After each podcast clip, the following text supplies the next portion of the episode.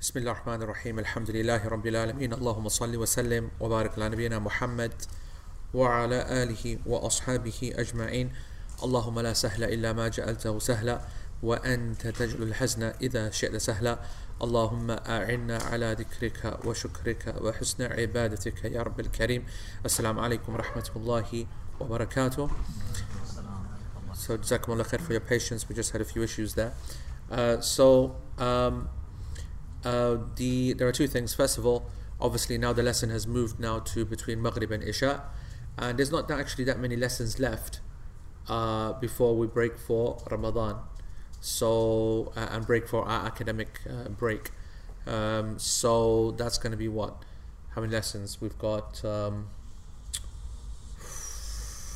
May twenty-sixth, Taqrib, and Friday is Ramadan, so the Wednesday before that will be the twenty-fourth of May.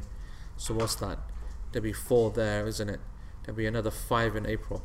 So nine lessons basically, eight, nine lessons. Yeah, um, a couple of them will be from abroad, uh, uh, from the Haramain, inshallah. Hope to get that sorted.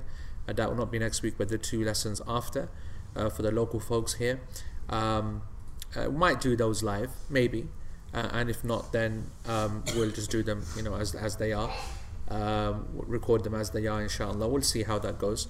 And um, but the majority of them will be will be in between Maghrib and Isha. But please keep an eye on the uh, resources section where there says schedule. So on your portal, resources, schedule, and you see all the times for the next few weeks there in front of you, so that you don't get caught out in that manner. Okay, so what I wanted to uh, do uh, first of all is to just basically recap, or no, or actually say that Uh, what we had last week was all a bit of a mishmash, kind of, you know, I was high and all that kind of thing and whatever, um, but now I'm back down to earth, Jazallah khair to Irfan and so on, other other folks, your dua and everything. And what I realized is that even though we kind of touched upon different things, we really didn't follow any structure last week, and that's not right, that's not what we're meant to be doing. So we're going to go back to the actual beginning of the translation. I think basically I decided to translate off the translation, and we just went boof into some god knows yani, another planetary kind of system, and we kind of went around a few times, we came back, and then we didn't like it, and then we went back off again. But today what we're going to do is that we're going to stick to what Sheikh Uthaymeen says himself in the book, in his commentary, examples that he gives, so that everyone has heard the arguments properly. Okay, everyone has seen the score and knows exactly what's going on. So um, I think it's fair to say that we would be uh, um, uh, at the section where it says that he hides his face. If you can just uh, uh, bring up the uh, text. So basically uh, the text would be وَيُقْرَهُ فِي الصَّلَاةِ السدل واشتمال الصماء وتغطية وجهه واللثام ولا فمه وأنفه وكف كمه ولفه وشد وسطه كالزنار وتحرم ولا خيلاء في ثوب وغيره وتصوير واستعماله. So it is uh, disliked in the prayer to practice sadl, which is hanging, hanging things and letting things just like uh, yani not really be uh, uh, wrapped up properly.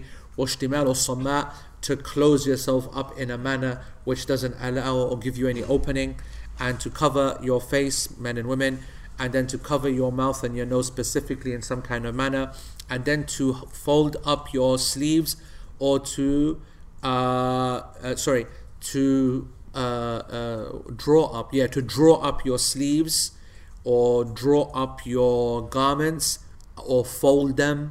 Okay, so we're still following on from it is hated. Yeah, so to do وَكَفُّ كُمِّهِ, the kum is the sleeve, but the sleeve is hair meant in a general sense, and kuf means to stop, يعني, to, to, to, to hang and to pull and whatever, so it's to draw up. And وَلَفُّهُ means to fold up. وَشَدُّ وَسَطِهِ كَالزُّنَّارِ, and I think that's where we went off on a tangent, and then to basically uh, to tie a belt around yourself like the zunnar, and we said that the zunnar is the cincture, which is that specific kind of rope that monks wear that has that tassels at the end, and it doesn't really go around tight, but it kind of hangs kind of a little bit. Yep. Uh, and it is impermissible to show off with uh, your garments and other things, and Uh, uh, uh, likewise, uh, it is impermissible. So this this uh, this and is linked to impermissible and not hated, and it, uh, photo and and uh, draw picture making is impermissible, and its use, the use of those pictures, okay, or drawing pictures or making pictures. And I want to keep that phrase as open as possible. We had a massive discussion about tasweer, and we're going to try and go a different direction. Uh, Sheikh Uthaymeen is very clear in his prohibition, and you're going to see what he says about that. So that's a translation. We've definitely covered the first two, uh, with the, the first three in a lot of detail. So it's actually where we come to this part. Um, let's actually read from covering the face. And he says this is for men and women, this is for insan, and this is at the top of page one hundred ninety-three. And he goes that this is when they're praying, and this is because it can create yani gham. And gham here is a very general phrase that he's trying to make. It means it can close things off, it can make a person feel a bit strange, it can also look strange. So that word gham is, is, is meaning everything and anything, okay? But what more specifically, he's saying, وَلِأَنَّهُ إِذَا سَجَدَ. That, and the other problem is that when he makes sajda, then he's actually intentionally putting a barrier in between himself and his sajda place, and that's something which is disliked. That's something which is disliked in principle. A person doesn't do that intentionally. Now, if a person wears a hat normally, and a person wears a turban normally, then they're not to remove their turban just because they pray, just because their little bit is touching. That's acceptable. But when a person intentionally puts something on, uh, I mean, a person was to put something on to intentionally avoid touching the floor, that's a problem, okay? And what's the problem, you might say? The problem is your mindset. There's a big discussion about all of this, okay? And actually, the next five or six uh, uh, parts of the sentence are all about mindset. And that's what makes this all a little bit subjective, okay? That's why you've got a very good and strong legal statement that he said is disliked. He's not going to go and say it's haram, even though hadith would indicate from its original reading that these things are haram, because the Prophet ﷺ naha, prohibited, and so so so and so so and so so and so. So when the Prophet ﷺ says prohibited, and the scholars then in the end turn around and say to you it's disliked, you know there's a lot of things going on behind the scenes, and you know that, that there's a lot of thinking going behind what exactly is the illah, what's the reason that the Prophet ﷺ is trying to suggest is what is making these things haram. And if you think about it, what the what what's causing a problem with something being on the face is going to be the same problem with with what is being hung from the The, the, the, the shoulders, which is going to be the same problem as whether your sleeves are folded or not, whether it's, it's going to be the same problem about how you lift your dress or your hem up, and it's going to be the same problem if you're wearing trousers, do you fold them up like the yani at the bottom, which is going to be the same issue about how you wear a belt, which is going to be the same issue about what is below the ankles is in the hellfire, as the Prophet ﷺ said. I want you to focus on this point, right? Mindset here has to have a play. It has to. Otherwise, we find these things very difficult to understand. Now, we said before that it is one of the most difficult things to do, to try and guess what Allah intends behind a hukm, to identify the illah. And we can maybe guess at hikam, wisdoms, and guessing at wisdoms does not give us, therefore, the legal answer to be able to then understand the ruling. Now, you might say, that's good enough, we just sami'na wa ta'na, we're here and we obey and that's it. But no, we need to know what the illah is, or try to identify it, because then we make qiyas. Then we start to make analogy based upon it. If we know what the real original ruling is, then the scholars can then start to then give fatwa on other issues that are not mentioned, because they know for certain why something is prohibited. However, if you think you know what something is prohibited for, or you're surmising that these are some of the wisdoms why something is prohibited, it's impossible for you to make an analogy, a legal analogy upon that, and then prohibit something else.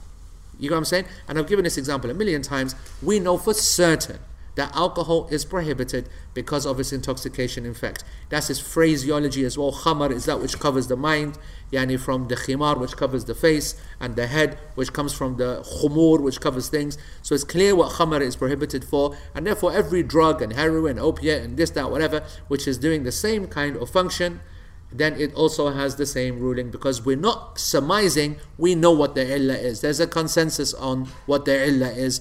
The companions said it's Ummul Khaba'ith, and for that reason it, uh, it lowers inhibitions, and when anything else does that, then it's prohibited. So it's important for us to know that this area we cannot make any qiyas. I'll tell you straight, okay? There's so much subjectivity, and that's what we're going to open up for, and hear your opinions and see what you think as well.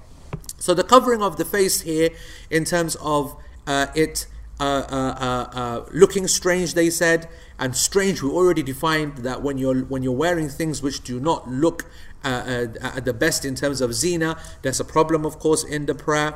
And also um, here, the Sheikh says, and as I mentioned last week, if there's a reason for a person to cover his face, for example, he's about to sneeze, and so all of a sudden he gathers something and he covers his face to sneeze into, this is something permissible. And because the Sheikh considers it obligatory for a woman to wear niqab, meaning to cover her face at all times, but not in the prayer because of this hadith, therefore there's a contradiction. What happens? The answer is, is that if a foreigner was to go by, then the woman is obligated, according to the Hanbali madhab, to cover the face. Class position, not obligated, because we do not believe that the original case is obligation for the woman to cover her face. So therefore, she doesn't have to cover her face when she is, uh, when someone is passing uh, by. So I, I just want to make that clear as a class position and the position of Sheikh Al-Uthaymeen. And actually, the position of Sheikh Al-Uthaymeen is the position of the modern day kind of scholars from the Najd, that region.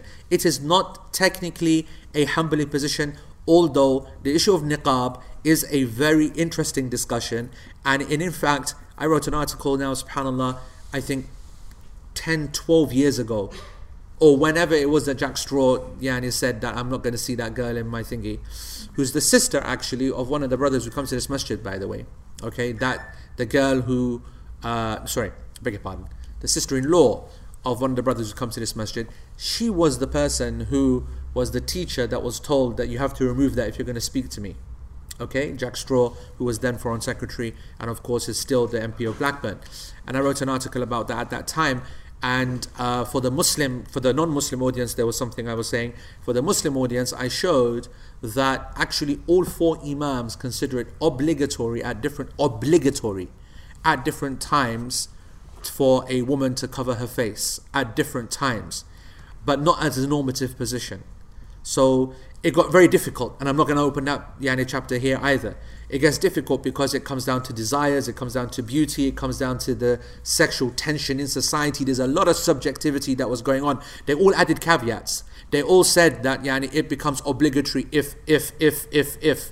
And so, therefore, again, subjectivity, caveats, realities in society, lots of that. And you should know, if you don't know already, but you certainly should know, that the current kind of dominating scholars in Saudi, who therefore, because of the money and because of our respect for Saudiya and because of their political power, therefore becomes a, quite a big voice for the rest of the world. Okay, and we, we're studying we're studying one of their books. And I'll just give you an example. Look at the back of this. None of you have ever asked or seen, but if you look at the back of this book, it says there, eighteen Saudi riyals, okay? Now, eighteen riyals for one of these volumes is very cheap. These are all subsidized. All of these books are available Uh, free on Sheikh Uthaymeen's website. Now, uh, lots of the people have donated and whatever, whatnot. There's no doubt about it that when you throw money at something, it gets spread. Okay, there's a reason that I'm teaching this. It, it fell into my hands. The teachers fell into my hands. The knowledge fell into my hands. It could have been something else. And when you're spreading knowledge, you have to understand that there are political factors, there are financial factors, and we've got to be aware of that, okay? The Hanafi madhab dominating the world isn't a surprise. It's not because the Hanafi fiqh is the greatest, okay? But it's because of political reasons that spread it so far. That there's locations of fiqh in certain areas of the world is because of people being yani commanders and conquests occurring according to a certain opinion. Yani it's very clear, geographical factors and so on and so forth. So we need to understand that there are, uh, that's obviously, if you don't appreciate that, then you don't put up a defense and you just accept the knowledge as if it's coming without any strings. But you need to be clear and academically honest enough that nothing comes without strings and nothing comes without conditions and nothing is there just, you know, by the sake of it. And you need to be aware that the scholars that you're studying from and the fiqh that is coming to you does have its own issues. And one of the very popular principles, okay, from the school of the scholars of Najd and Saudiya and the top uh, ulama, even though they are Hanbalis, they do depart from Hanbali positions. And in one of the main ways is that they play the asl, the the the the the, the, the principle, which is very strongly played in all their fiqh, of sadd al-dhara'a or sadd al-dhari'a, which is to close the door or blocking the means. What does that mean? It means we're not taking any risks. So if we see the potential for something to happen further down the road, we're going to close that door right now. And that fiqh comes everywhere. So that niqab situation is very clear. We don't care if, then, if, it's, if there's no sexual attacks or this or that, whatever, whatnot. But it could happen. And we don't care if you don't like it. Look at the alternative in the West. And look at the alternative in, the, in Egypt. And look at Pakistan. And look at whatever and compare it. That's how that would work. And the driving situation will be the same. That how can you let the woman go out? What happens if there's an accident and then she's by herself and she's this and she's that? So there's a lot of what ifs, what ifs, what ifs, what ifs. Now that is not illegitimate. This is a legitimate principle that's being played. But it'd be also fair for someone like myself to say, you guys have killed it. Meaning that that card is being played with everything and anything. That's legitimate for me to say that. And it's legitimate for them to say that we can't kill it enough. Yes, because actually nearly everything that they've used it in, they've proven that they had a point. Nearly in every single area, nearly in every single issue, we can argue, or they can put a very strong argument forward to say, so what happened to your women? What happened to your values? What happened to your women driving? What happened to X? What happened to Y? And it becomes a debate. The point is, it can become a debate because it's a debatable matter. It's an ijtihad issue. It's on usul. We're not talking about something which is agreed upon amongst the scholars. So you need to be aware of that. And your, your scholars, like our Sheikh, Sheikh Uthaymeen alayhi rahmatullah, he was playing that card just like everyone else.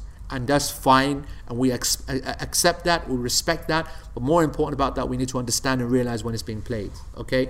And so there's lots of things happening with all of these. Let's not pay, take any. Let's not take any chances. Let's not yani uh, uh, beat around the bush. Anyway, so we'll continue on that as well. But I just want to finish that point off about the face, that they considered therefore that a person has to cover their face in that moment uh, uh, when uh, someone foreign is passing by. Yeah. I wanted to ask in general. So how do we learn? Factors influencing a certain school of thought, or... and that that shows that you can't just study fiqh by itself. You, yani, deen cannot be studied in isolation. You can't study hadith by itself without studying fiqh. And when you study hadith by itself, then and you try to learn your religion from hadith, you, you become a robot, and it becomes and you become a, not just a robot, a confused robot, because there's so much contradiction. And if you start to learn just fiqh from the fuqaha, then you realize that these are people who are trying and doing different things for the people, and they're trying to help and whatever, whatnot, and they're taking a lot of li- a lot of liberties along the way, and a lot of weak issues get in, and then you start then getting a lot of culture that comes into the religion. So, so I'll give you two classic examples. I'll give you the the kind of stereotypical neo-Salafi madkhali who doesn't, yani, considers it completely haram to follow any madhab, that it should, or, or, or you know, if not haram, then completely backwards. Taqleed is a disaster, you are a whatever, and we should all follow the Quran Sunnah, and, and not just Quran Sunnah, but only one or two scholars who understand the Quran and Sunnah. So what's our, exp- what is their outwardly and internal kind of uh, expression? This kind of walking, talking, kind of Megatron kind of, when he prays, when he He speaks, when he gives da'wah, the way that he understands, this is all haram, this is all haram, this is this, this is halal. And it's like strange. There's no thought, yeah, and he's strange rulings, he makes crazy kind of things, makes things difficult upon the people, uniformed sect kind of thing appears. That's just someone who's gone hadith crazy, right? And very little fiqh, and very little exposure to the imams, and the principles, and usul, and studying, and opening horizons, and studying history, et cetera. Now you got the other side. People who are unaware of fiqh whatsoever. Uh, unaware of hadith whatsoever. Unaware of evidences whatsoever. They only follow yani, uh, the, the, the Islam as is taught to them. When they ask, who, who are you? I'm Hanafi. Or I'm Shafi'i. I'm whatever. I basically just follow my imam. I speak to him and he tells me what to do, and that's it.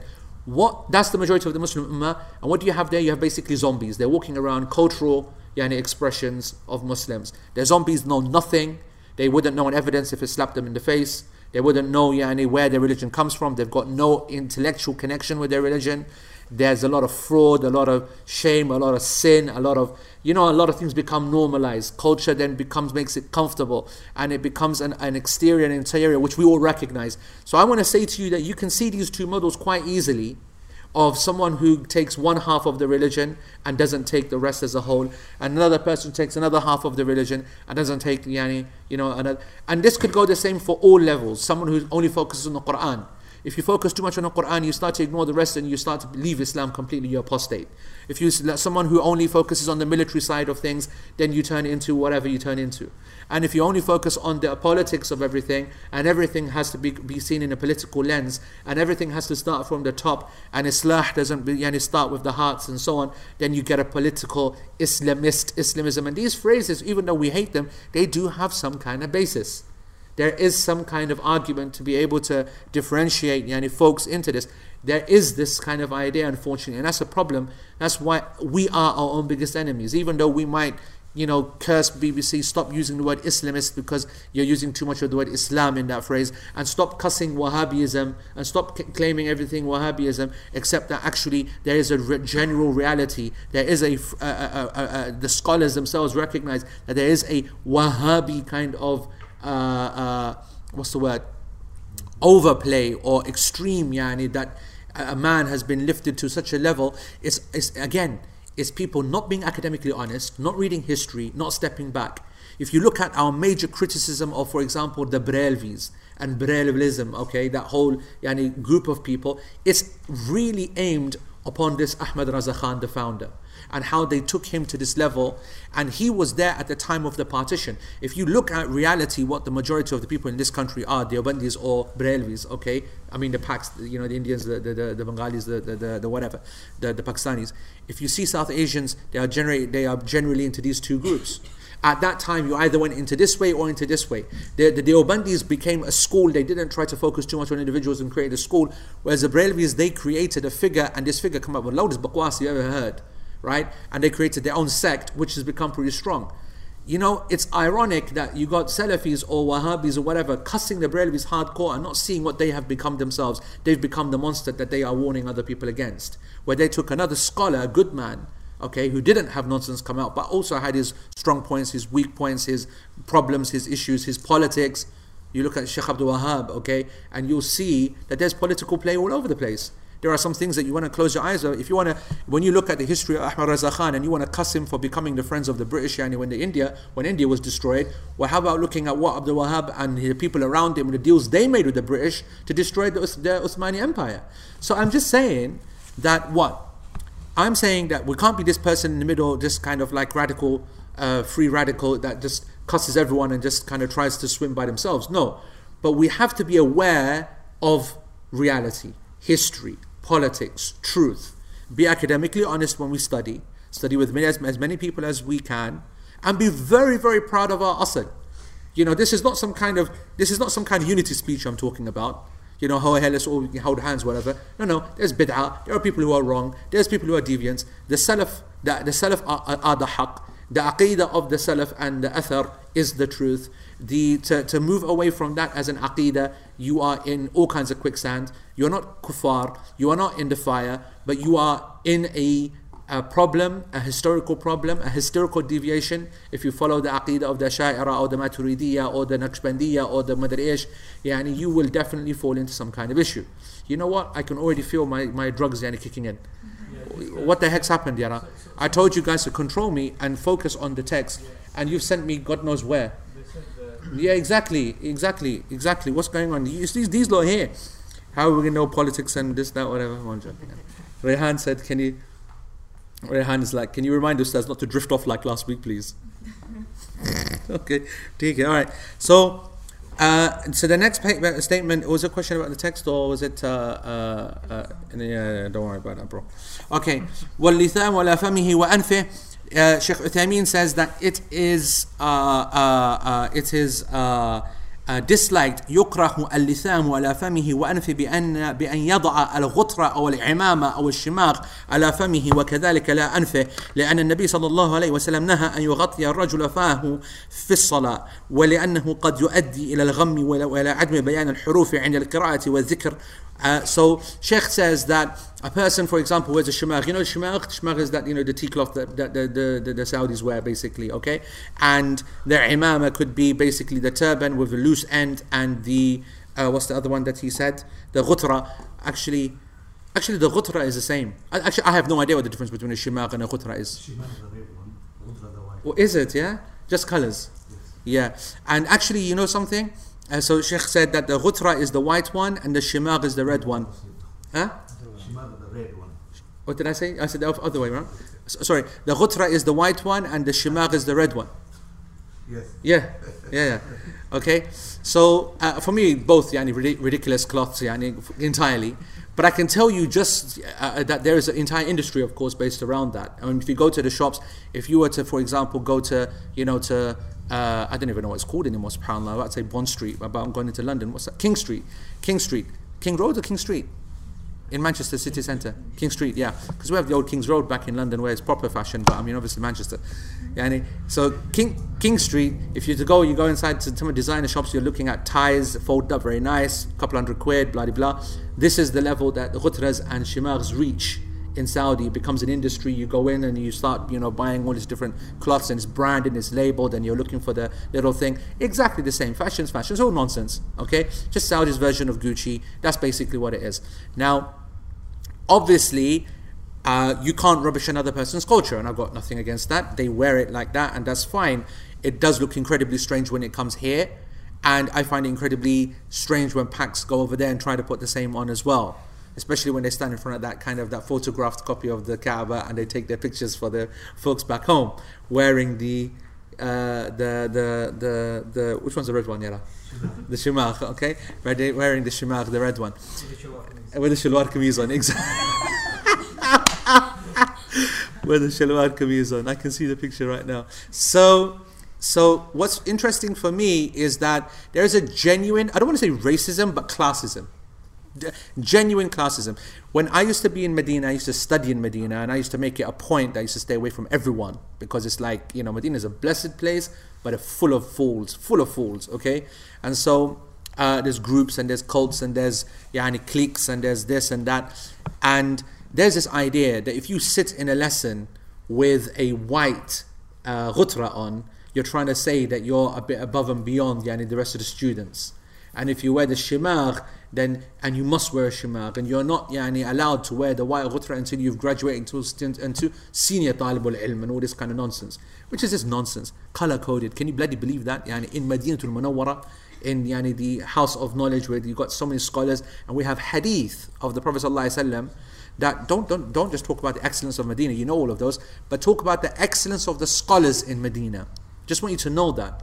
There are a number of ahadith which were made, which are authentic, which don't just talk about Imam Malik, but that the scholars of Medina have a special little extra. And so amongst that, you still see some crazy stuff. So um, uh, you got folks there that really start to lose the plot with with this stuff. Anyway, they're wearing this, and what some people will do is that they will take that loose end, because it's obviously two loose ends, isn't it? Yeah, and they will actually tuck it in, and it will cover their thing, like you know, like that.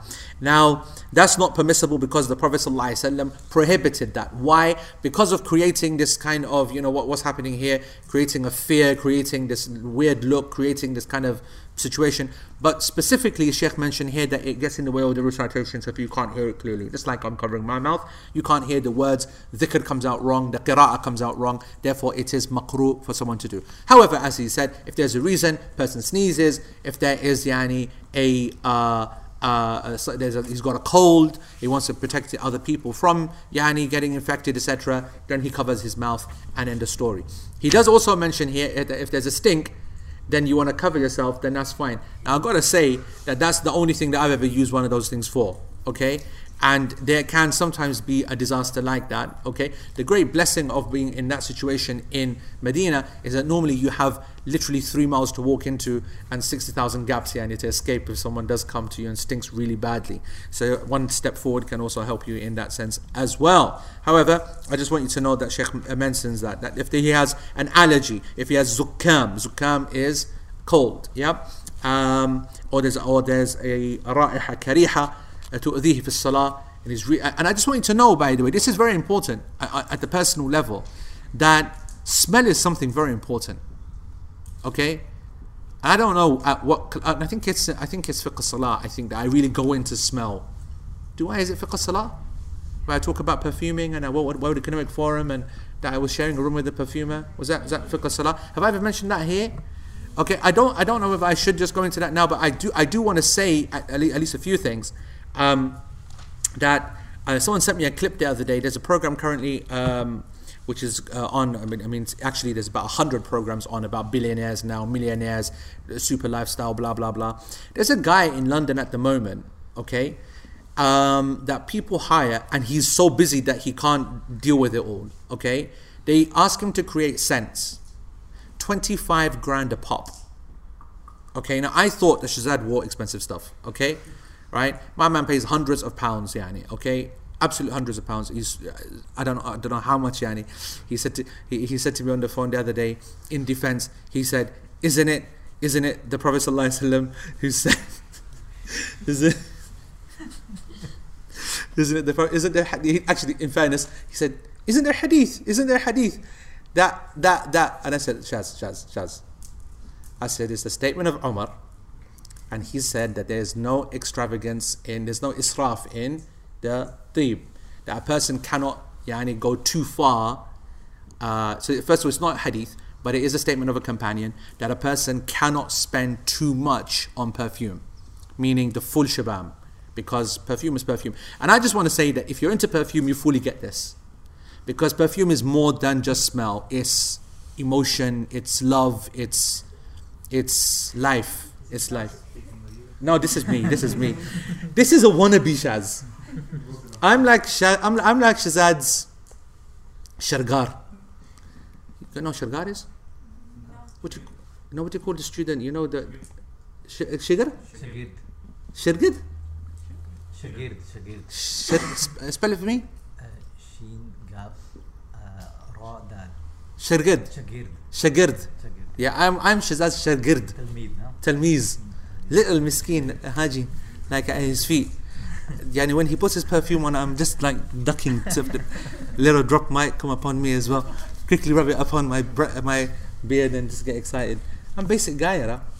But I want to say to you that this clip that I saw. So he goes and he makes, and twenty-five thousand is minimum order, and you get five hundred scented candles for that. Okay, and then after that, then you just get whatever is is, yeah. No, no, it's not cheap at all, Yara. You work out. How much does that make each candle? Someone did the maths.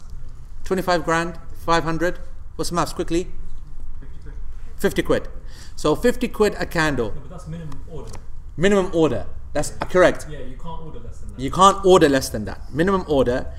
And as for minimum scent, I think it's fifty grand. Yeah, I mean, the guy's on his own thingy. And I saw his thing. I mean, basically, he's got oils. And in fairness, he pulled out a little bottle. I mean, that bottle, I, I mean, that bottle was the size of just this bottle top and that much, okay? And he lifted it, he goes, you know, to the camera guy, he goes, "Smell that." He goes, "I paid thirty thousand pounds for that the other day." So it's fresh jasmine that was squashed and crushed, and it was that, I mean, you know, there's a crazy industry out there for real purity and real whatever, whatnot. And listen, the guy was walking, and the, the, the, the woman who, uh, was, who had hired him out, wanted a mood in the house. This is for the house. It's not even to bloody wear. Just to understand yani, the importance of smell. Okay? Now, in classes, you know, uh, um, you see, this is very, uh, it's very important. Smell has a very powerful role. Okay? Uh, for Al-Maghrib, you know, uh, what, what do we do you know, on a weekend? We try to find a scent that creates an emotional anchor. Because when you go for a weekend, it's not just the class you go for. You go for the brotherhood, the sisterhood, the enjoyment. It's fun. It's a experience that it's an iman boost. And the idea is that you want to remember that great time. And sometimes, subhanAllah, look at the, the look at look at the, the human body. It will not remember the occasion or the knowledge or the thing, but it'll remember the smell. And so you smell that smell and you automatically become happy because you remember, subhanAllah, it was a great weekend. We we learned this, we did that. Everything comes rushing back. And we all work like that. You all smell something and it reminds you of something else. This is a reality of your youth, of this, of that, whatever. So smell is something very, very powerful. And people don't understand that. You know, so you, everyone should recognize they should invest in good smells, that they should know that it, it, it it's not just... it. Increases the mood of people, genuinely makes people feel happy, causes yani, uh, a better state of tadabbur, tafakkur. Likewise, the opposite. Bad smell can destroy everything. See how much I look after you? SubhanAllah. All of, that just for All of this I learned from Shazad. See that? Just to make me happy. Just to make, happy. Just to make me happy. He keeps me happy. Wallah, he keeps me happy. That's the first thing. I, when I go and I meet someone and I give them a hug, they got to smell nice. Otherwise, I'm going to tell that person straight. Bro, you're not smelling right. Just put a little bit, yani, you know, investment, whatever. Here's a bit of help on along the way. This is one of Shazad's rejects. Take some of this, yani, that kind of thing. so, so, um, uh, uh, where are we, Shaz? Yeah, so I was just going to say, yeah, that, you know, there's no joke that when he says that a person's yani stink, his thing, and, and so, yes, you grab your, your thingy. I think it's completely permissible for you to grab your jacket. I always put perfume on the inside of this, by the way, here. Okay? Now, a lot of, you see, it's very interesting because, you know, have a think about this. Okay? I used to work, by the way, just so that you know. I used to work on a perfume counter as well. Shaz doesn't, yani, he, Shaz thinks he's a big daddy, but he just knows nothing. Okay? Let me just make that clear. You must have seen that video of that Pak guy who shows how to put the perfume on when he goes like that. You must have seen that one. Yeah, that's an absolute classic, yeah? But, you know, we're told, yeah, when we're trained, or we're talking like thirty, thirty-five, thirty years ago, whatever, okay, that you walk into perfume, okay? All the girls are going, mm-hmm. But, you know, you don't spray it on yourself because if you see Shaz... Yeah, if you're ever fortunate enough to ever room with Shaz, okay, or live with Shaz, you'll see Shaz, you'll have a heart attack when you see him. Yeah, he goes through perfume, one bottle like every couple of weeks. one hundred mils, one hundred quid a pop. Intense Gucci or something like that, yeah. Yeah, yeah. yeah intense Oud. How long, bro? Just tell me straight. On camera, bro, say right now, one hundred mils of Gucci Intense Oud, which is ninety flipping quid. How quickly do you go through it, bro? I'll tell you how, I'll tell you how long, I'll tell, let, me, let me put it this way, a couple of weeks.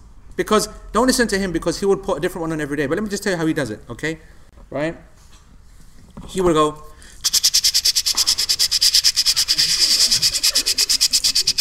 that's, ex- I'm not exaggerating because if I, I'm exaggerating, Allah is my witness. That's how he does it. About fifty, and he does it super quick. And it's all super quick. Is it true or not true? But Omar is sitting here. That's his, uh, Omar, Omar, Omar is not going to lie. Is that true? Is that not how I'm just describing? Super close. Super yani, whatever. Now, apart from how crazy that is, yeah, but here's the interesting thing, subhanAllah, and this is the and this is why I love Shazad. This is why he's my dost, yani, okay? It's entirely for himself, not for anyone else. That's the point. Do you understand that? Because that's against all of the rules of perfume. The rule of the perfume is that it needs to be on the edge so that other people smell it. So that's why you're meant to go like this and then go like that. And literally just getting the edge of it, right? It's meant to be touching and on the, yani, on the uh, kind of, in the air around you. So that when people are coming in and it's light and people can... Whereas when Shaz does it, he himself wants to be the one that smells nice. So people, when they get close to him, they will smell nice. He's not doing it for other people, whereas there are others that do it for themselves, uh, do it for others. All right. Now, I don't know, I don't know what the point I'm trying to make. I just want to make it clear that the people who put perfume on for themselves and the people who put perfume on for others. Okay. There's a narration of Umar, by the way, that that he, there is a narration, and it's yani not very weak, but it's not very strong either. He said that uh, that uh, Oud is sadaqah. Okay, and that makes complete sense, of course, because when you go past a nice smelling guy, puts you in a good mood, just like anything else. Someone was to pass you your shoes, you feel happy. Someone was to give you some money, you feel happy. You come across a guy that smells nice. If I come across a guy that smells nice, wallah, puts me in a very nice mood. Very nice mood. Yep. So it's sadaqah, it makes sense. Okay. So there's definitely an argument for it to be all that air thing. But there's another argument to be feel for yourself. You yourself want to feel better. So I said, I always keep smell here and here so that I can, if I'm standing next to someone who stinks, just I get this and just and get back into a, a normal zone again. Just a little bit of advice for you there, guys. It's allowed. It's permissible. This movement is permissible. Okay. All right. وَكَفُّ كُمِّهِ وَلَفُّهُ. Okay, so it is makruh that a person, he tries to draw up his sleeves like this. That's drawing up the sleeve. You see that? Okay. أو لفه, which is the standard. Yep, just yani making laf. Yep, uh, uh, folding. Both of these are makruh, okay? Wow, this is a big statement. We need to look at this. First of all, straight off the bat, there are um, the, the uh, when you look at the four imams, Abu Hanifa, Shafi'i, and uh, and Ahmed bin Hanbal, or their madhahib, I should say, these three schools, they consider this to be across the board, makruh in every time, at all times, not just the prayer. And also from these three schools, they've got imams in those three schools, the Shafi'i, Hanafi, and Hanbali school, that also said it's haram. They took it to another level.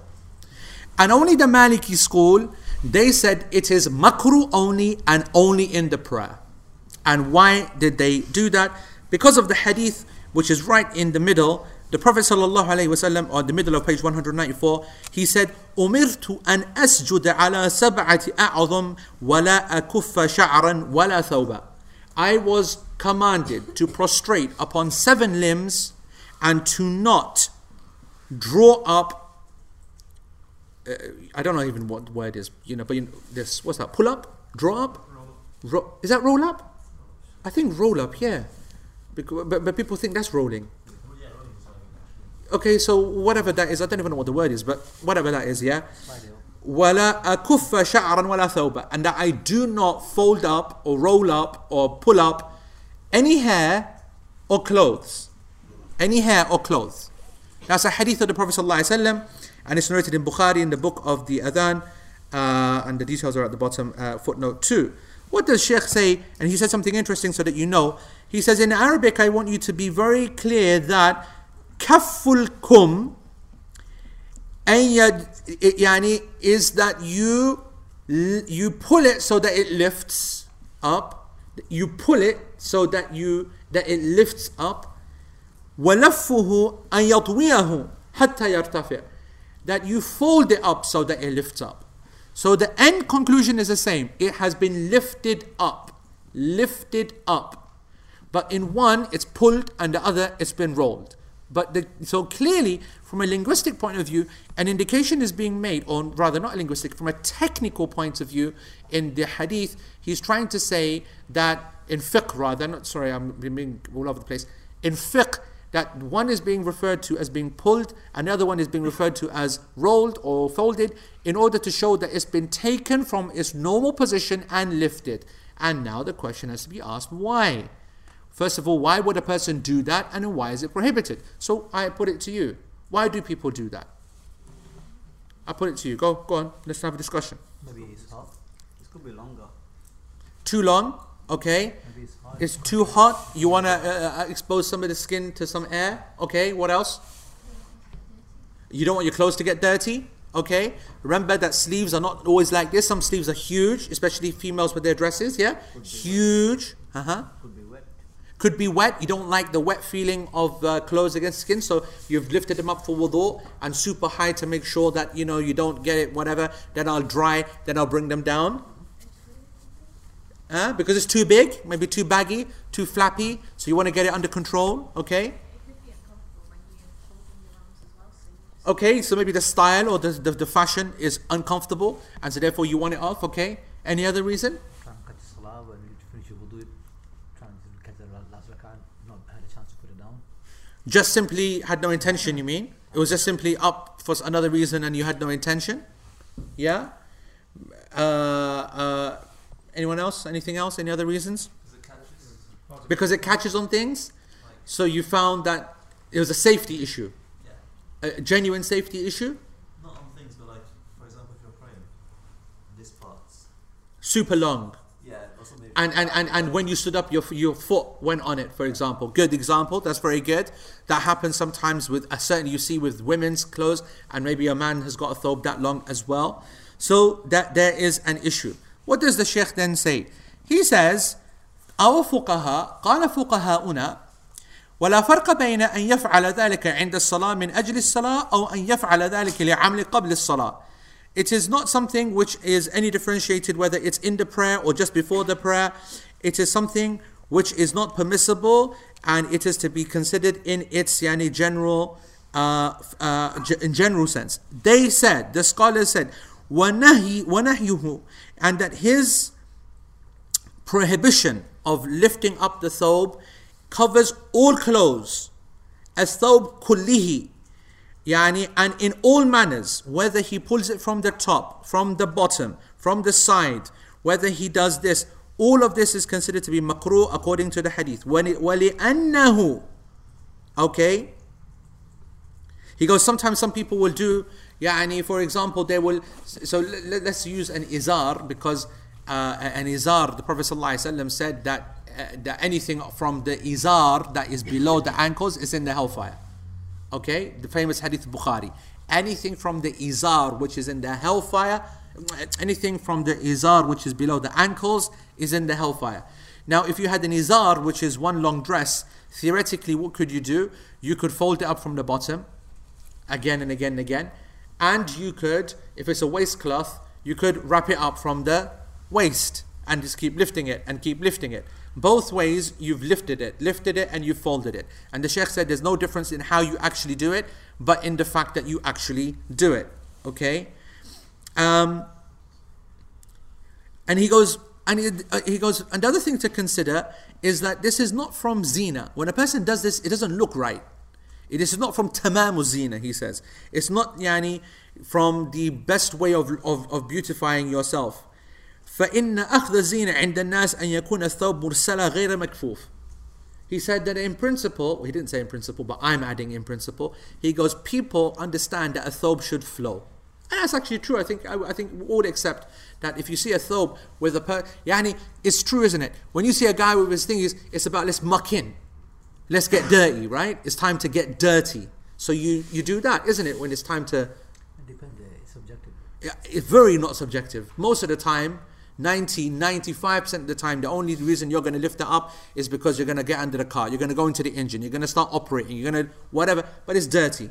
It's dirty, it's work, it's thingy. And a person comes like this, Sheikh Uthaymeen makes a straight up point, he goes, you're going to go and see your boss, are you going to go and see him like that? And the answer is no, you're absolutely going to put your sleeves down. That's across all cultures, all history, all time, all civilizations. It's the immediate thing that you do. You put your hands, you, you put your things. So there is a point that, that's being made there, which needs to be uh, considered. Okay. Um, he goes, also, people do this because they are, they don't want their clothes to get dirty. Now this is really difficult. Okay. Because yes, if you are outside in a in a rough area, no one likes yani that they've got a clean white thobe on, and it's going to go on the on the floor and it's going to become dirty. No one likes that. Now there's a there's a there's a I don't know also there's a divergence or there's a meeting point or there's a scale, wow. and huh? a balance. I don't know, but there is a point where someone from the other side, and I've got this horrible stereotype in my head. Okay, of a guy who doesn't pray very much and he really looks down upon people and he wears super long kind of expensive thawbs and he does really look down upon the idea of praying outside. And that's very easy, that person to visualize in that hadith, in this hadith, and you can think that's got to be the guy who the prohibition is for, and they can't apply to me. Why would it apply to me? I'm happy to pray anywhere. I'll pray anywhere in any kind of manner. However, you doing that in your trousers, jacket, which is getting dirty a little bit here and there, and you're uh, uh, prostrating upon a concrete floor, a tiled floor, a, a civic building, a hospital. These places are, plan- are generally clean. Let's see you do that kind of behavior yeah, in, in a wet kind of arena outside where there's mud and where there's dirt and whatever openly. And let's see you, the same person who do that, do the same with your Eid clothes on. Now, here is the problem. At what point do we say every insan yani, has a has a valid haqq of wanting to not want to wash their clothes again? And at what point does it become arrogance? I have no idea. I just know that it's just too easy to say that everyone who's trying to stop their clothes getting dirty and lifts up something, that they're all in the in the fire because of this hadith, or they're all yani, doing something makruh. Okay, not, not haram, let's make it clear, but they're doing something makruh. I find that difficult to swallow. I'm going to be very, very honest with you. I think that there is space for normal people who they see something, whatever, that they they, they, they might, for example, for example, if the dirt is of two types. Because I'll just I'll give you my own example. If I'm praying outside, I will look at the situation. And you know that if you're praying in a dusty area, you're not so fussed. You'll go for it because you can dust it off. But if you're praying in a certain muddy type of area, you're taking different type of precautions. I also will tell you that I'm not so fussed by what is happening to the bottom of my thobe as I am what's happening to the sleeves of my thobe, because that's more closer to the my, my yani, visual kind of appraisal. When people are appraising me as a person, they're looking to this area and not so much at people's feet and so down. I mean, that's a subjective statement in itself. I don't know. And what I'm trying to say, Sheikh Uthaymeen makes a very interesting point here. He goes, and he goes, a person who lifts his thobe up, yani khashyat la'alla yatalawatha thawbuhu bit-turab fayakuna fi hadha naw'un min al-kibriya. And this is a sign, this is this is like a type of arrogance or pride, the negative type of a person who's trying to stop his clothes touching the floor. ثُمَّ إِنَّهُ يَنْبَغِي أَيْضًا uh, It is therefore an absolute necessity that he lets his thobe out and not worry about that. And this is, listen, listen to what he says here. لِأَنَّهُ رُبَّمَا يُؤْجَرُ الْإِنسَانُ عَلَى كُلِّ مَا يَتَّصِلُ بِهِ, به مِمَّا يُبَاشِرُ الْأَرْضِ. That's a big statement that I don't know if there's any evidence for, but look at this. He says it's it's possible that a person will be rewarded for every single thing that touches the floor when he prays. Okay? Now, we do have hadith that the hair should make prostration. Now, where did the hadith, remember the hadith said, the original hadith, it said that not no hair or no thobe should be pulled up. I told you about this like, like a couple of weeks ago, that people, they, they, they've got long hair, like a male we're talking about here, who's got long hair, and he's washed it or cleaned it, he doesn't want to touch the floor, and just for the prayer, he then uh, folds it up. You get what I'm saying? Okay? And because, you know, maybe he thinks that, you know, something like, you know, really special or something. And here we know that the hair also makes sajda. So when a person goes for sajda and the hair also falls down in the sajda, or yani, you know, falls down or lets loose, there is some kind of submission. There's a there's there's a great greater level of Islam. There's a greater level of prostration and submission that's happening when everything is going down on the floor. Um, um, I think you guys get what I'm saying. I think you guys get what I'm saying. I think you understand that how it could make sense that a person letting everything go would be a good thing, even if it got dirty. And I think you also understand how tricky it is to find that exact point at where is it that a person needs to be careful that he's not being too arrogant in stopping his clothes, yeah, and getting dirty. Does that make sense? Is that, is that not the illa, the, the arrogance creeps in? Well, yes. You, So, uh, so, so, so Zafar said, isn't that the illah, that you're feeling arrogant? So I put it to you, define arrogance. So having pride Def- in what you're wearing. What, what, what, what was pride? What's impermissible pride? It's permissible to look good. Allah subhanahu wa ta'ala, jameel yuhibbul jamal. Allah is beautiful, loves see beauty. Uh, a person yani, should show his beauty. Allah subhanahu wa ta'ala likes people to wear good clothes, clean clothes, nice smelling clothes. White, yani, there's some good yani, good signs about white. Why would a person intentionally want to look rough? If someone looks down on some other people. Just right, okay, so now we're starting to get closer to something. You start looking down upon a person. Okay, guess what? There's not a person around at all for, for, for, for, for days. It's only me. Maybe it's not humbling yourself. So, so, so, so here's the issue.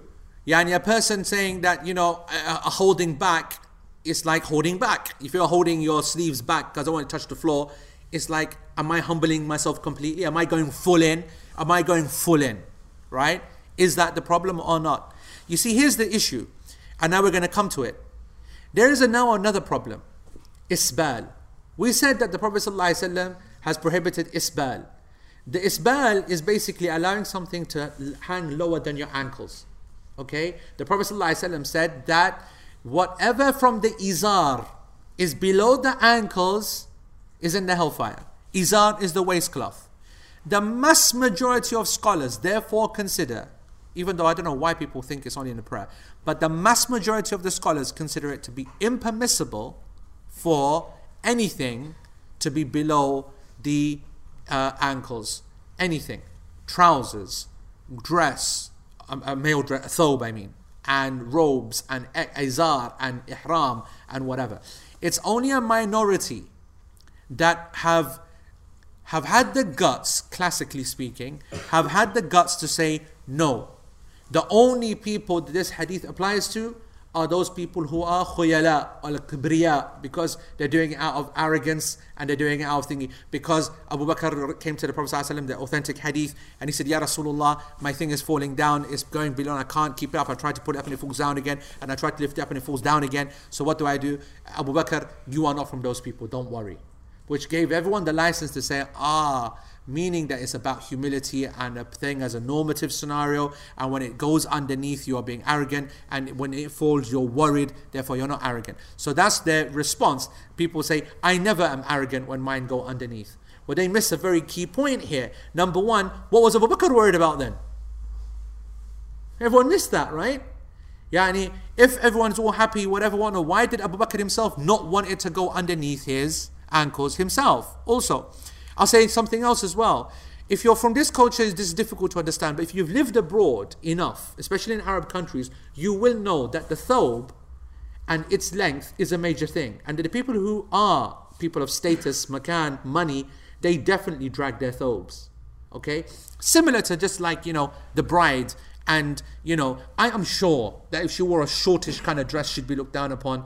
And certainly the longer her train is, she's more respected, right? Because it seems more money, isn't it? More, you know, the longer it is, more stupid it gets with more people holding on to it, any ridiculousness, okay?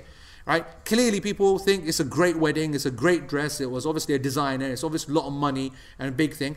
Well, in a mini version, it's the same for the males. The idea of your thobe being longer, and you'll see this if you're hanging around in the kind of the circles of the kind of Saudis and the Khalijis and the Gulf people, that a short thobe is clearly clearly associated with religion. Don't want to be part of it. Malvis, backwardness, blah, blah, blah. And a long one is associated with wealth, position, respect, secular values, and so on. That's a reality. Now, that's now. Forget about back then. And we have hadith where the Prophet ﷺ said that the honor of the Muslim or the position of the Muslim is nisfu saq, which is right there, which is half of the, this is the saq. What's the saq? Shin. All right, where does the shin start? From the knee. Below, just below the knee. So, and it ends where? Where? At the ankle. Technically at the ankle, okay? So let's measure that, okay? That's like, two, for me, it's two two of these, yeah? So the Prophet ﷺ said that in the thobe, the optimum position, hadith sahih, which is well known, the optimum position is one uh, thingamajig above the, the, the ankle. Handspan. My handspan. Half a saq, half the shin. Okay, that's the optimum position. Then the second position is then everything from there up to the ankle. So on the ankle. So on the ankle. Meaning in line with the ankle. Then everything which is below the ankle is in the hellfire. So the Muslim is the male. We're not talking about females here, of course. Females are actually told to make it lower, longer, drag, whatever it drags, whatever it touches, whatever is impure, the next step then purifies it. Number of hadith, not for our lesson now. But for the males, that halfway point is a optimum point. Okay? Now, you can see doing that is protecting you from any possibility of being arrogant, pride, dra- dragging, this, that, whatever, in that culture. And it makes a lot of sense. Now, we've got to discuss this. Because you've got people who turn around and, and we don't wear thobes in this country. Right? Now, although let me just quickly say that in the countries where people do wear thobes, it's now become almost a stick to beat other people to walk around with the thobe that high, that I'm religious and I'm this and look at you, and people do look down upon others. And so it became now an issue of irony that the sunnah became a point of arrogance, yani, against other people. And that's why our teachers and our scholars, we never saw them at all. And they're the people who follow the sunnah more than we ever saw, okay? All of them, from all of the madahib, we saw them that they would either have their thobe on the ankle or just above it. Okay, thobe on the ankle or just above it. Never this half ankle business, which is clearly the sunnah, by the way. So I want people to know they shouldn't run away from that. The short thobe is where the sunnah is. However, yani, I want you to know that it can become an issue in these cultures. Now, here's the interesting thing. Transfer it here now, we don't wear thobes. Okay, we wear trousers. And so now a big discussion started. What does this apply to us as well? Does it apply to trousers? Is a trouser? There's a hadith in Bukhari where the Prophet ﷺ was, uh, where one of the companions, the one of the ruwat of the hadith, he's, uh, he said, did the Prophet ﷺ differentiate between the izar and the thawb? And he said no. Izar and the thawb, he said no. Here's the issue. Thawb means garment. It does not mean this.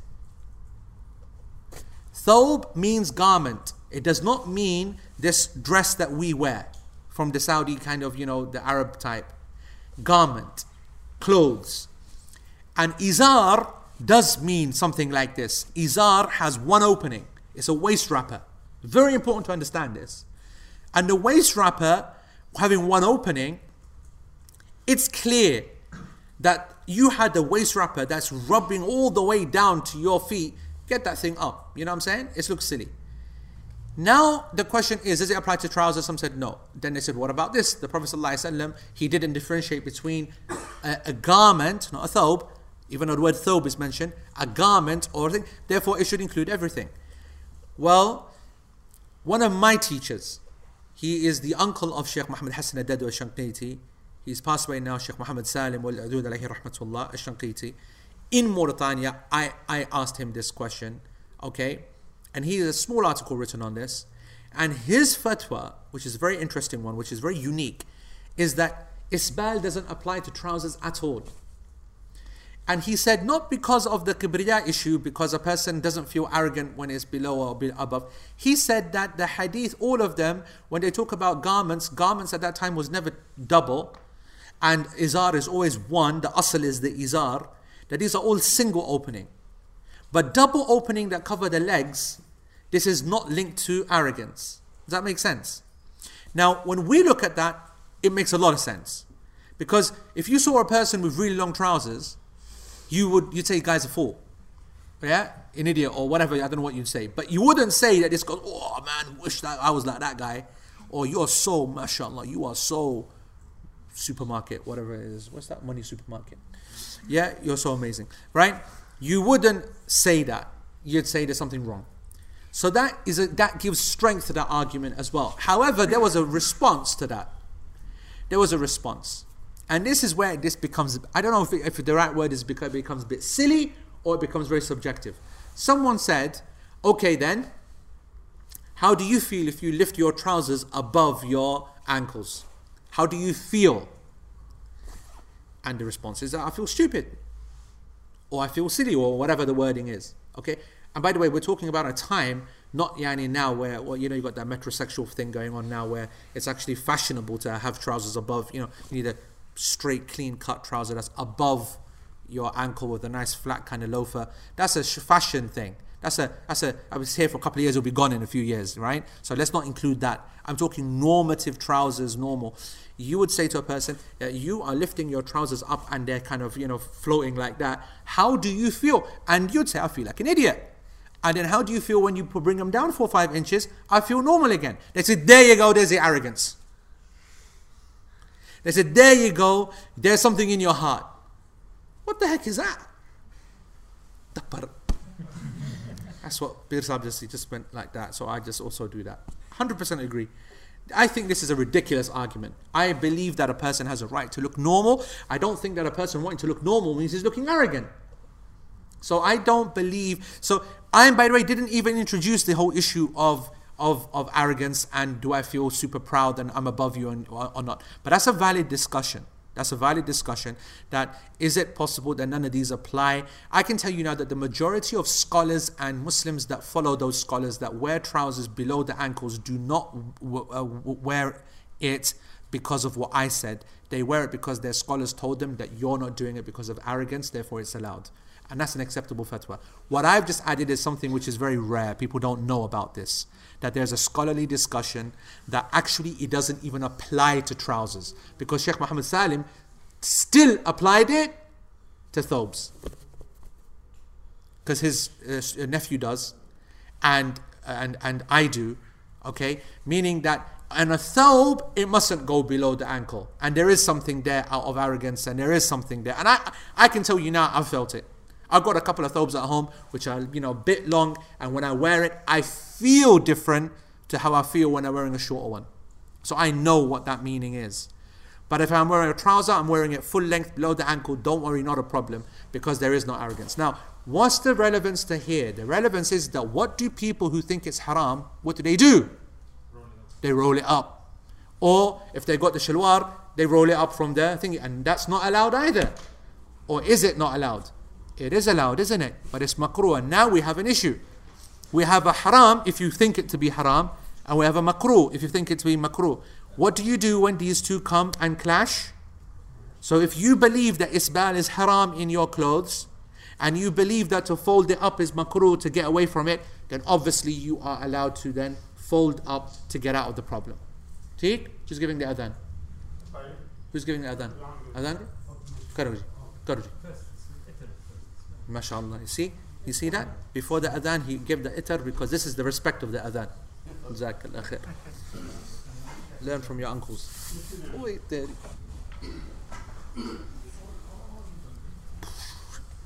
Allahu Akbar, Allahu Akbar, Allahu Akbar,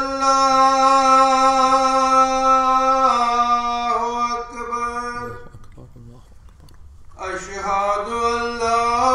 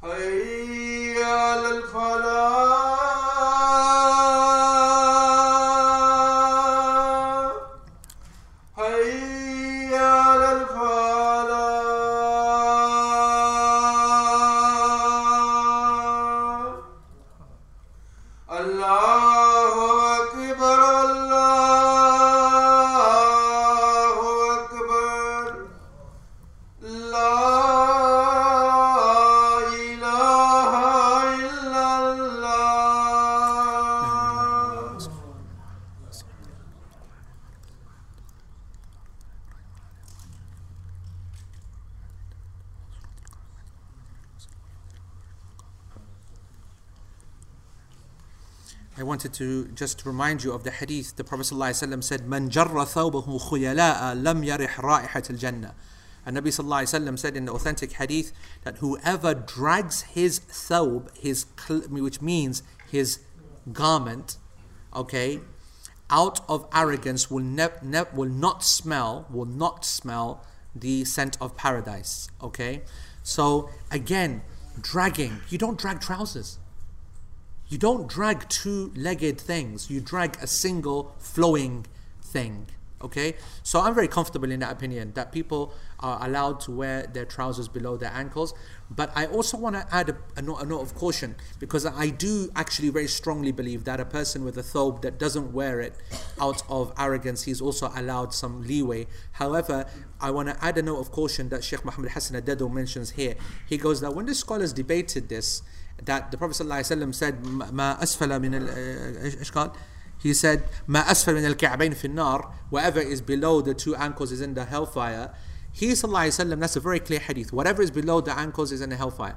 And then whoever drags their thawb, yani, yani out of arrogance, then he will not smell the paradise. Now, there's two separate hadith. Okay, that's what they then said. They said, "Oh, hold on, hold on." This one said, "Yani of khuyala." Therefore, this is the general, what we call mutlaq, and this is muqayyad. This is the restricted one because it said, "Whoever drags his thawb khuyala, يعني out of arrogance. So that's got a restriction to it. And whenever you, so there's a specific scenario, and this is general, this applies to everything. They said whenever you have a general and a specific, then the specific always specifies the general. Yeah, this is what you, this is why you study usul al-fiqh. And therefore, it can only mean that a person who wears a thobe below the ankles, that pulls it out of or wears it out of arrogance, he's the one who's in trouble. Sheikh Muhammad, Sheikh uh, uh, uh, Dadew, he makes a point. He goes, that's correct. But it's also possible to say that the mutlaq remains in its place and the muqayyad remains in its place, meaning something shocking. A person will do haram for anything that goes underneath the, the ankles, and he will get a double extra haram if it's done out of arrogance. And he said that's a valid fiqhi position. And I just wanted to mention that to you as students of knowledge, that you know that it's not always that the muqayyad has to specify the general. Maybe we can leave the specific in its right place and apply it, and leave the general in its place and apply it. That's such a valuable lesson that you've just learned there. Okay, because it shows to you that in fiqh you are not always, when you when you're when you're working out usul and work out what to do with evidences, and you come across two evidences, it's not always, because most of the time what will scholars do? They will try to work out what's the one to give priority to, or what's the one which is weaker, or what's the one which is rejected, or what's the one which is abrogated, or what's the one which is general, so that the specifier specifies. You've not heard this one, have you? Where you keep the general in its place, the specific in its place, and apply both. And if you did do it here, it would mean that for whatever reason you had something below the ankles and it was below, it would be, it's in the fire, you're in trouble. And if you were to also be arrogant about it, then you're in trouble again twice. So that's a valid opinion. However, I just want to make it clear that the class position is, as I said, that I believe that a person should not for any reason have a thobe underneath his ankles. It should not go below his ankles. And I believe that it is permissible in the trousers, because it neither falls into thobe or izar, and there's no arrogance in the, tr the trousers being below. That's my class position. Yeah, you was going to ask. I was going to ask, because you mentioned, I think in relation to the folding, that it was makruh. Yes. It kept going between makruh and haram. Yes. So what I want to what I want to say is that there are some scholars that said there's no way that you would not fold to avoid the haram of your long thobe being so long.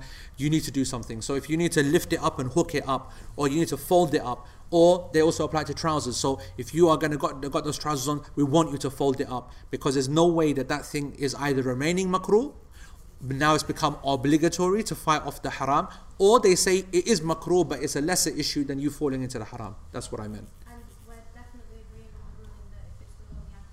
We believe that it is safer to follow that position, that if it is below the ankles, a thawb for a male, then it is haram. However, we put a caveat to say that there's definitely a very strong basis for those people that said that's only if it's done out of arrogance. But as a class position, we will say that we will keep it at that level, at the ankle level for thawbs, for, for, for dress type material, and for trousers it's permissible. For shalwar, it is permissible for it to be underneath the ankles, because the hadith of the Prophet ﷺ did not specify two-legged clothes, only one-legged dresses, uh, one-legged, one, one opening. And by the way, this has nothing to do with the prayer. Everyone thinks it's something to do with the prayer. There is ne not a single evidence that suggests that this is specific to the prayer. That's a cultural thing. We all see our, you know, Desi folks that they're wearing their trousers normal, then they come to the salah and then they roll it up. No, if you're going to roll it up, then it needs to be rolled up outside as well. So there's no issue here. So what, what's our class position? Let me just close on this, Yani, and get everyone ready for salah. Uh, unless there's an important, uh, I think we'll have to do these questions. The, the, the, the, the, the hair, of course, doesn't apply for women. Women have to keep up their hair covered at all, all, all times anyway. This is men that have long, long hair that they look after, and they don't want, they don't want it to touch the floor. They should leave it to allow it to touch the floor, because the Prophet ﷺ prohibited you to fold it up. Um, a person should avoid rolling, avoid lifting, avoid pulling. If a person has got this done already beforehand and he didn't come out for the salah, this does not fall into the prohibition.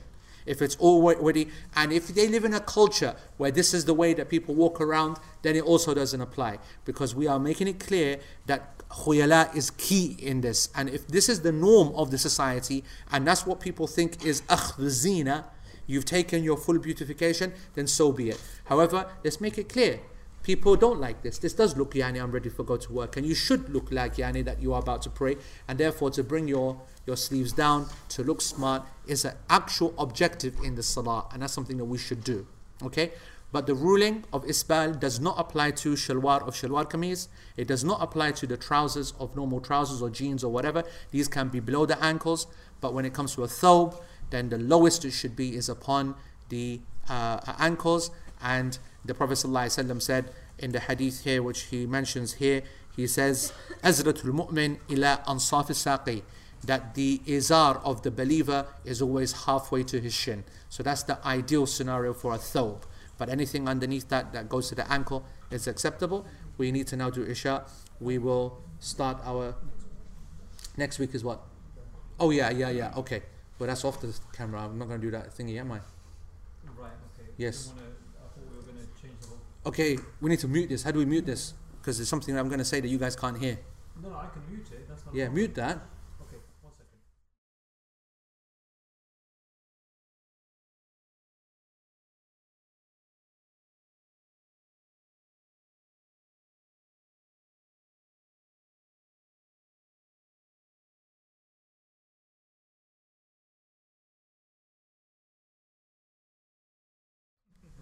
Okay, okay. I was going to tell everyone here, folks, yeah, that we're doing the lesson Tuesday next week. And it looks like, so obviously, that what Shaz is saying, that if you want to join us, then you can certainly join us. But we cannot do it Wednesday next week. Lesson will be live Wednesday, Tuesday next week. So everybody local here, make sure you're here on Tuesday evening between Maghrib and Isha. And on live, uh, it's going to be uh, done on Tuesday, broadcast on Tuesday. It'll obviously be there Wednesday as well. It makes yeah, sense. Yeah, yeah, after Maghrib. Keep an eye on the, the, the, the, the thingy-magic. Whatever the time is. Okay, good point. Should we, uh, do you guys want to do Isha? Uh, you want to see Sheikh Abdul Ghaffar? Quickly say online if you want to do that. Um, I think we're going to turn it on to them anyway, isn't it? Yeah? Uh, okay, right. Yep, so we'll just turn it around. Okay. All right. Guys, Jazakumullah khair. Subhanakallahumma bihamdika. Ashhadu an la ilaha illa anta astaghfiruka Allahumma wa atubu ilayk. Assalamu alaikum wa rahmatullah.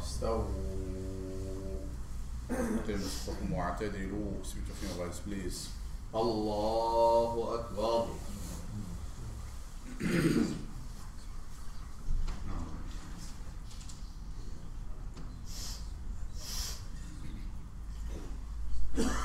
Bismillahirrahmanirrahim. Alhamdulillahi Rabbil Alamin.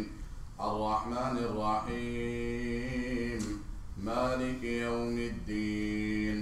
إياك نعبد وإياك نستعين اهدنا الصراط المستقيم صراط الذين أنعمت عليهم غير المغضوب عليهم ولا الضالين آمين قل آمنا بالله وما علينا وما أنزل على إبراهيم وإسماعيل وإسحاق ويعقوب والأسباط وما أوتي موسى وما أوتي موسى وعيسى والنبيون من ربهم لا نفرق بين أحد منهم ونحن له مسلمون ومن يبتغ غير الإسلام دينا فلن يقبل منه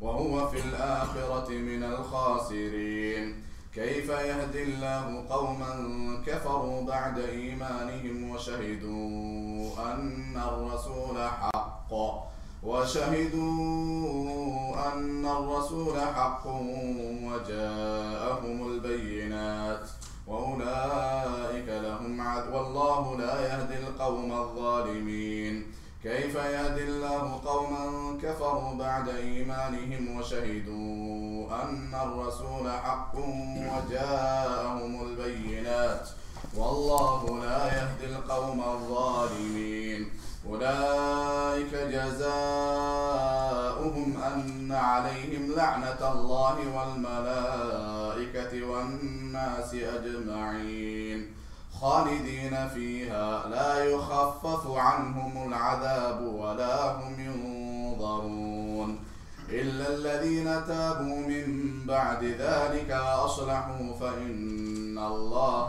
غَفُورٌ رَحِيمٌ. Allahu Akbar.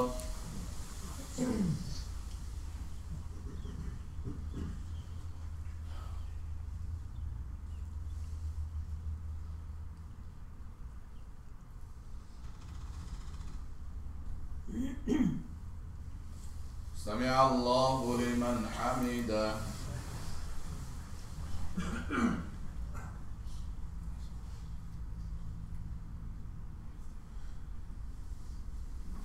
الله أكبر.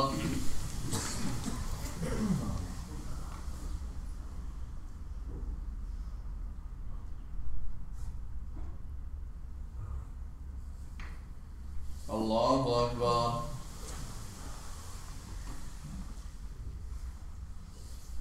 Allahu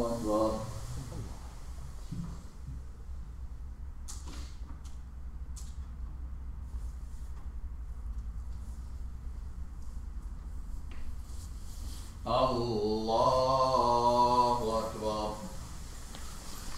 Bismillahirrahmanirrahim. Alhamdulillahi Rabbil Alameen. Ar-Rahmanirrahim.